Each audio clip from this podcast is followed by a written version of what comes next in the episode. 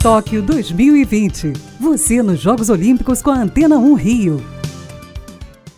Polêmica nos saltos ornamentais. A Federação Internacional de Desportos Aquáticos mudou as regras de classificação para os Jogos Olímpicos. A organização desistiu de oferecer vagas para os semifinalistas da última Copa do Mundo, após perceber que tinha superado a cota de 136 classificados. Com isso, apenas os finalistas da competição realizada no início desse mês estariam garantidos em Tóquio. A decisão deixou os brasileiros Isaac Souza e Luana Lira de fora das Olimpíadas, o que irritou o nosso Comitê Olímpico e a Confederação Brasileira de Desportos esportes aquáticos, que prometem levar a questão à corte arbitral do esporte. Não sei vocês, mas algo me diz que os próximos meses serão de fortes emoções. Enquanto nada é decidido, só nos resta aguardar, porque faltam 64 dias para os Jogos Olímpicos de Tóquio. Para a Rádio Antena 1, Pedro Paulo Chagas.